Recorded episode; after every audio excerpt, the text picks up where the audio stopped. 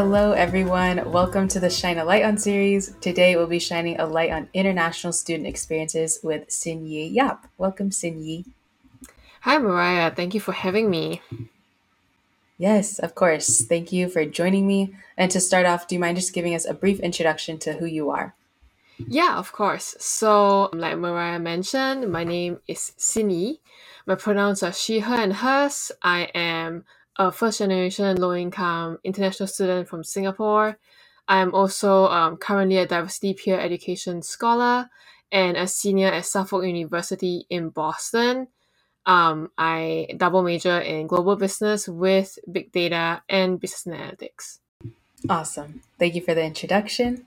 So I think there's definitely a lot we could chat about here, right? International student experiences. But from your perspective, what has been the most rewarding and maybe the most frustrating thing about being an international student? Oh, I think that's a good question. I would say the most rewarding experience for me so far as an international student is the ability to challenge myself to live in a different environment. I have traveled and worked in several countries, but never more than 6 months. And so to be able to stay in the United States for an extended period of time. I came here in 2018, and so it's about 2.5-3 years now. And so I come from a very collective society, and so to be here where it's more individualistic and the culture dimensions are pretty different, it's a pretty rewarding journey for me. The most challenging or frustrating part, I would say, is definitely being microaggressed against and being misunderstood. I think a lot of people have this idea that international students are all very wealthy and hence you are able to come here to the States, and that's just not true, or at least in my case, in many people's cases as well. Like I mentioned, I'm from a low-income family. I came here with just 2 luggages of clothes and whatever food I can bring along with me.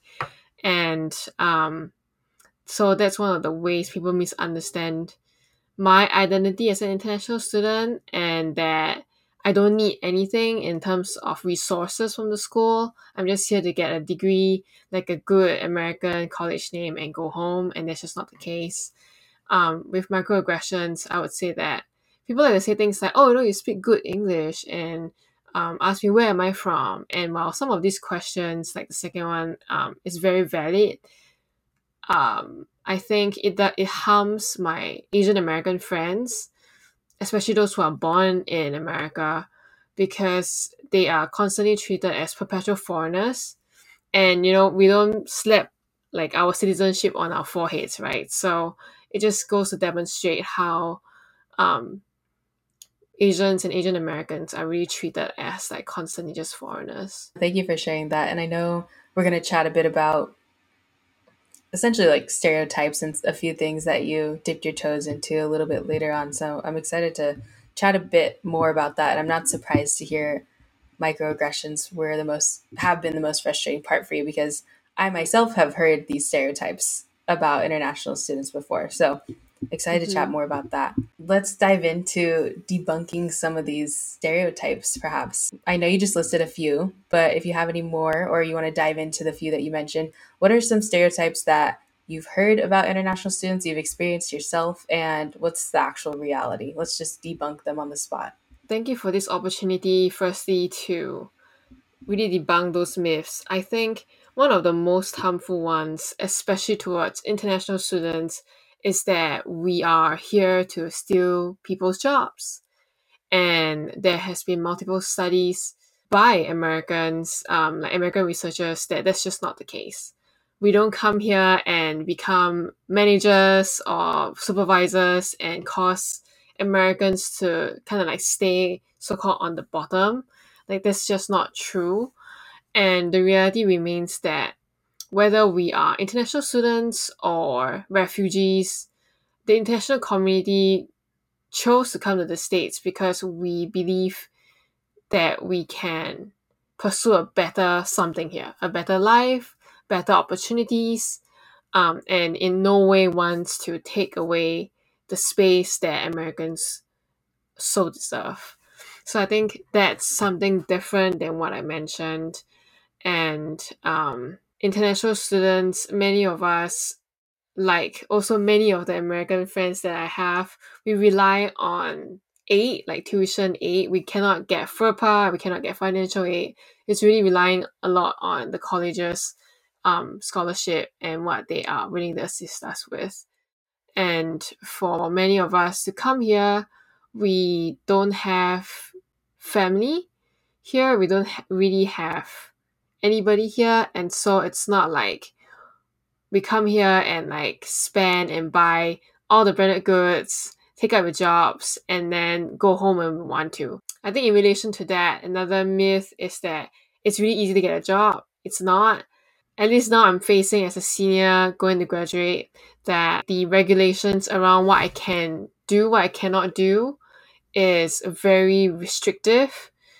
And it's not just because of the previous administration. It has historically been that way. And the previous administration just made it even harder by, let's say, when we want to require sponsorship, that it takes anything from $3,000 to like $10,000, because organizations have to hire lawyers to prove that they cannot hire an American. That's why they have to hire us. And for me, on my end, I have to hire a lawyer to like go through all the paperwork. And so it's not as easy as what people think. And we are also, I wouldn't say, as sought after as what people think that we are. I think a lot of people think that we come here and we definitely, boom, we'll have a job, you know, somewhere, like just apply and get a job. And that's just not true. And I'm sure we'll talk more about that later. But I just want to bring that up. That's not easy for us in terms of like visa process. It's not true of like the monolithic idea that we are all wealthy and we came here because we want to like wreak havoc on the current community. I appreciate you sharing those myths and debunking them a bit. I think honestly people who are not international students probably have no idea, or they've just sort of continued to listen to certain stereotypes or myths throughout their whole lives. So thank you for sharing that. Alrighty. For this next question, I would love for you to just share your thoughts with a few different groups. What would you want your non-international student peers to know about your experience? And after that, what would you want college leaders, like presidents, to know? And what about recruiters? I know that's a hefty question. So maybe we could start with peers. What do you want your peers to know? I would want my peers to know that I'm a lot like them. I have dreams, but I also face barriers to my dreams.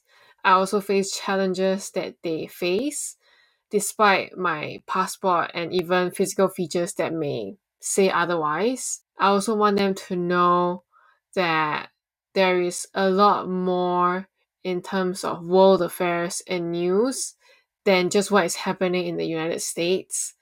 I think what makes us different is that we have this international experience, right? And people think that they can only get that by traveling.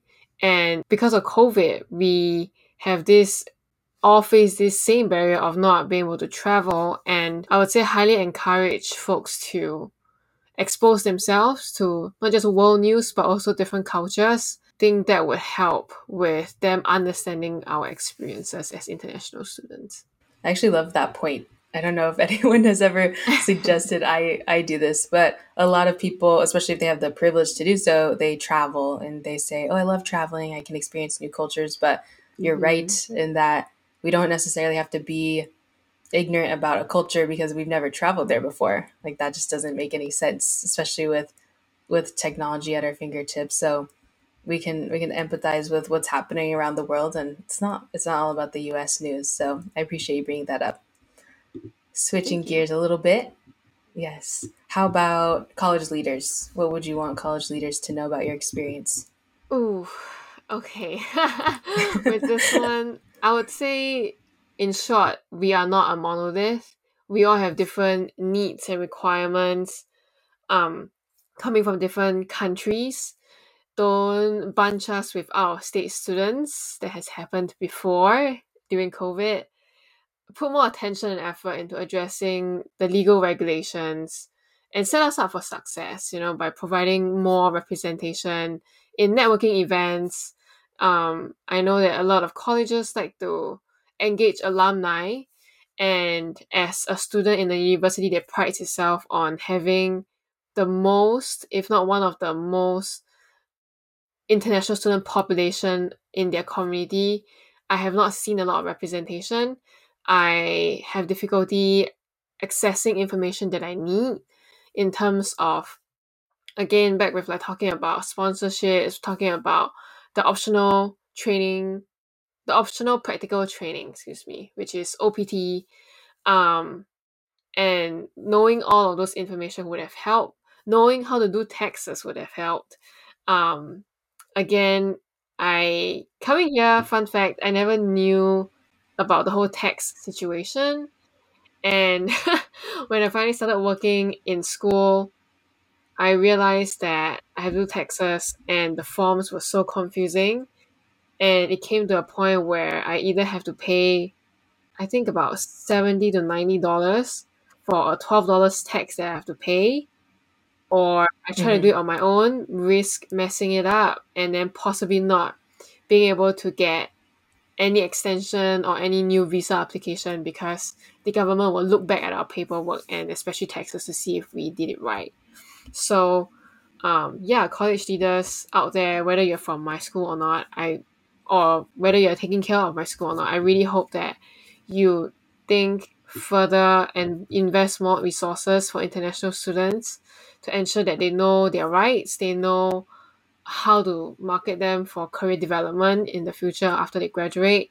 That would help a lot. That's a great answer. And I know a few of my friends, they don't even know which companies even necessarily support international students well. And I think that colleges have a duty to make that obvious too to students. What are your thoughts on that? That's right. I strongly agree. I didn't know until recently that under that OPT program, that I can be employed by several employers, that I have the opportunity to freelance at least for a year, which is like very important to me because of the career path I intend to take. Alongside that, I never really know until I start asking people that I don't require sponsorship. I didn't really know what that meant.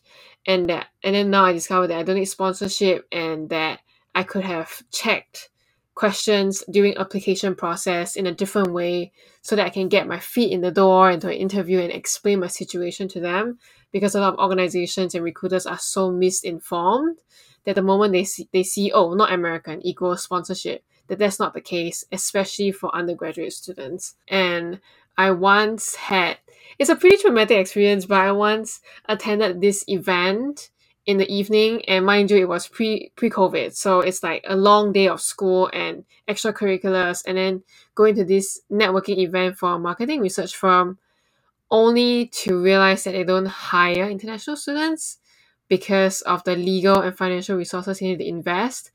And a few of us had the courage, to kind of like challenge them. And at one point, one of us asked, who here are international students? Raise your hand. And at least 70% of the crowd raised our hands. And it was a really awkward moment because It demonstrates how really hungry we are and how much of a lack of supply there is for people like us. And I frankly cried to my professor afterwards because it just felt so demoralizing. And also for the students there as well, that you could have put it in your event poster that you don't accept international students. And while that will hurt, at least we don't waste our time staying back on campus till like 8 o'clock and then have to commute home and have school the next day. So things like that, yeah, and have you asked about recruiters yet? Not yet. Yeah, we'll get to that, but yes. So for no. College administration, yes. Yeah. I think we're getting there. That feels like a natural next step. So what would you like recruiters to know about your experience? Yeah, so we are more than a sponsorship. When you hire us, you're hiring people with diverse and global perspectives necessary to grow your organization And these are much needed experiences. I know that recruiters, and based on my own job search experience, they like to hire people with quote-unquote professional experience.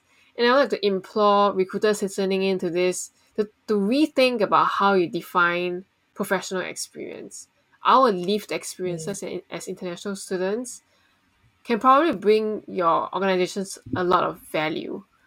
I mean, if you think about COVID, the researcher who worked on mRNA, which is the basis for the vaccine, is an immigrant. She faced a lot of mockery for wanting to research something that's not really looked upon by other scientists. She researched on it despite the lack of funding for decades. And then the couple scientists who created the COVID vaccine that Pfizer now manufactures are also immigrants. And so while not all of us in the international student community would come up with life-saving inventions, these three examples are precedents and examples of the value that we bring, not just to the organization, but also to the nation.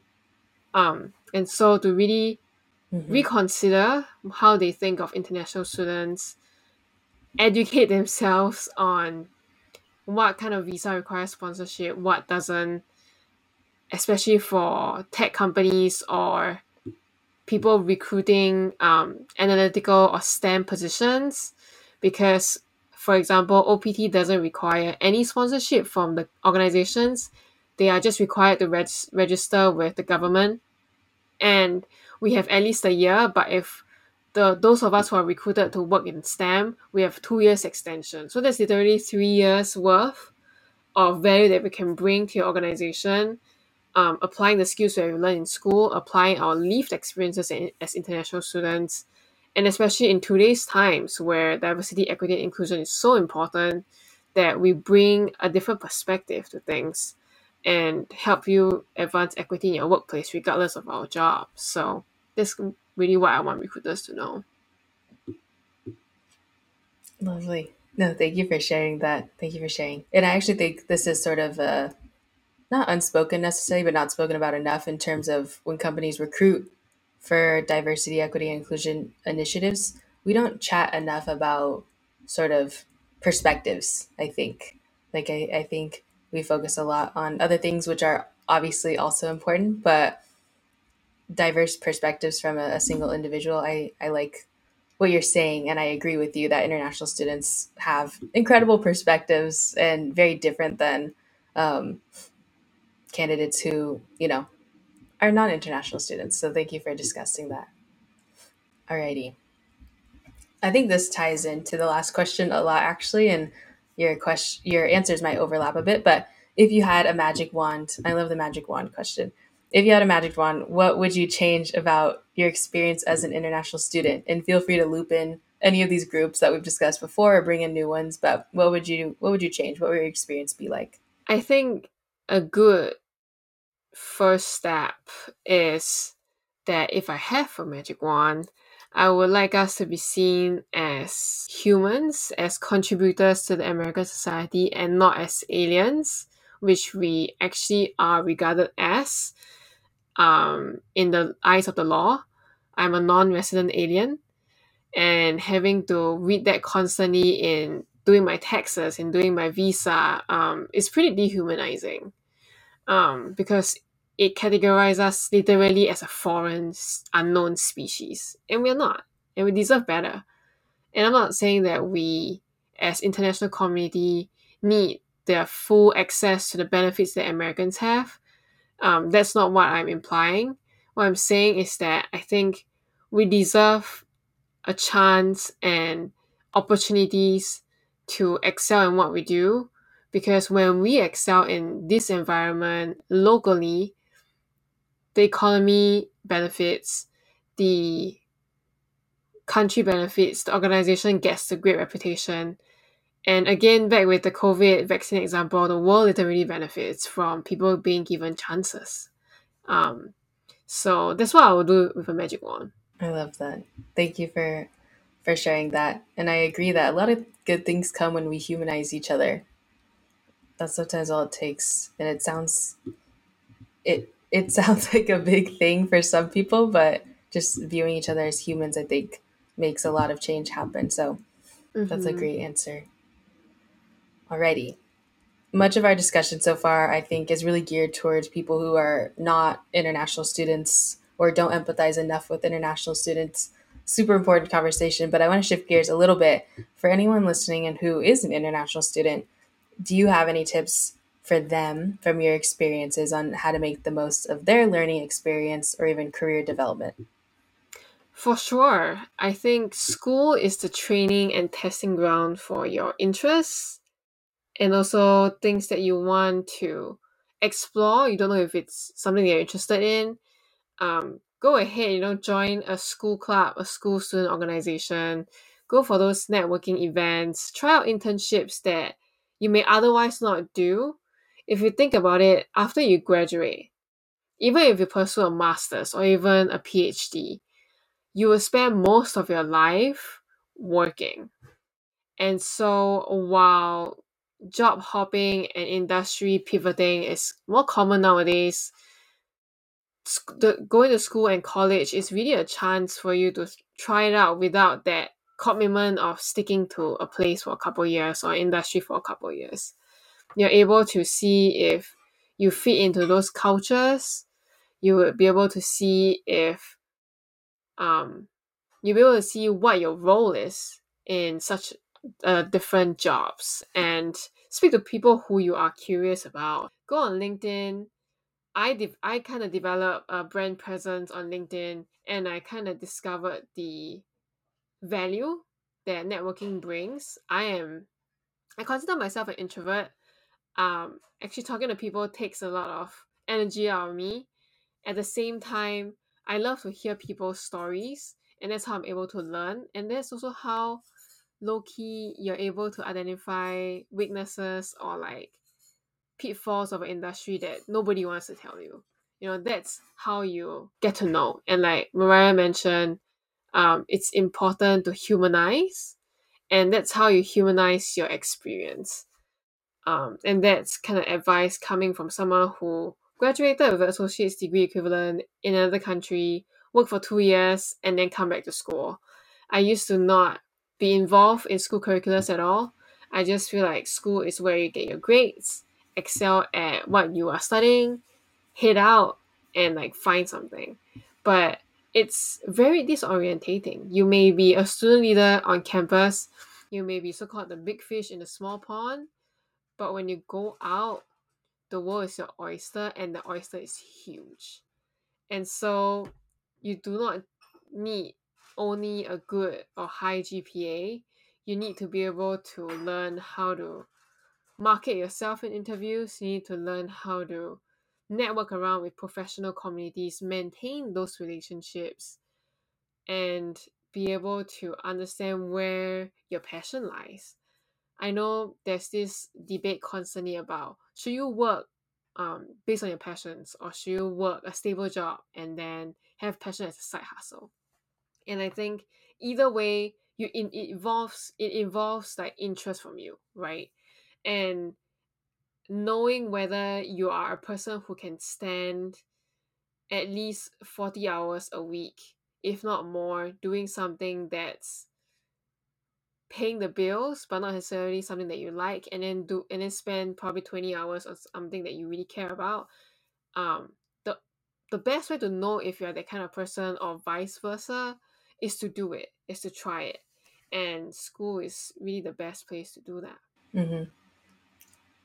Awesome. No, I love this emphasis on trying things. I feel like I've heard this a lot in the last few years, people just saying, I failed a lot, or I didn't love a lot of the things that I tried, but I tried a lot of things, and that was just as important as falling in love with everything I tried. So thank you for sharing that. No, that's great advice.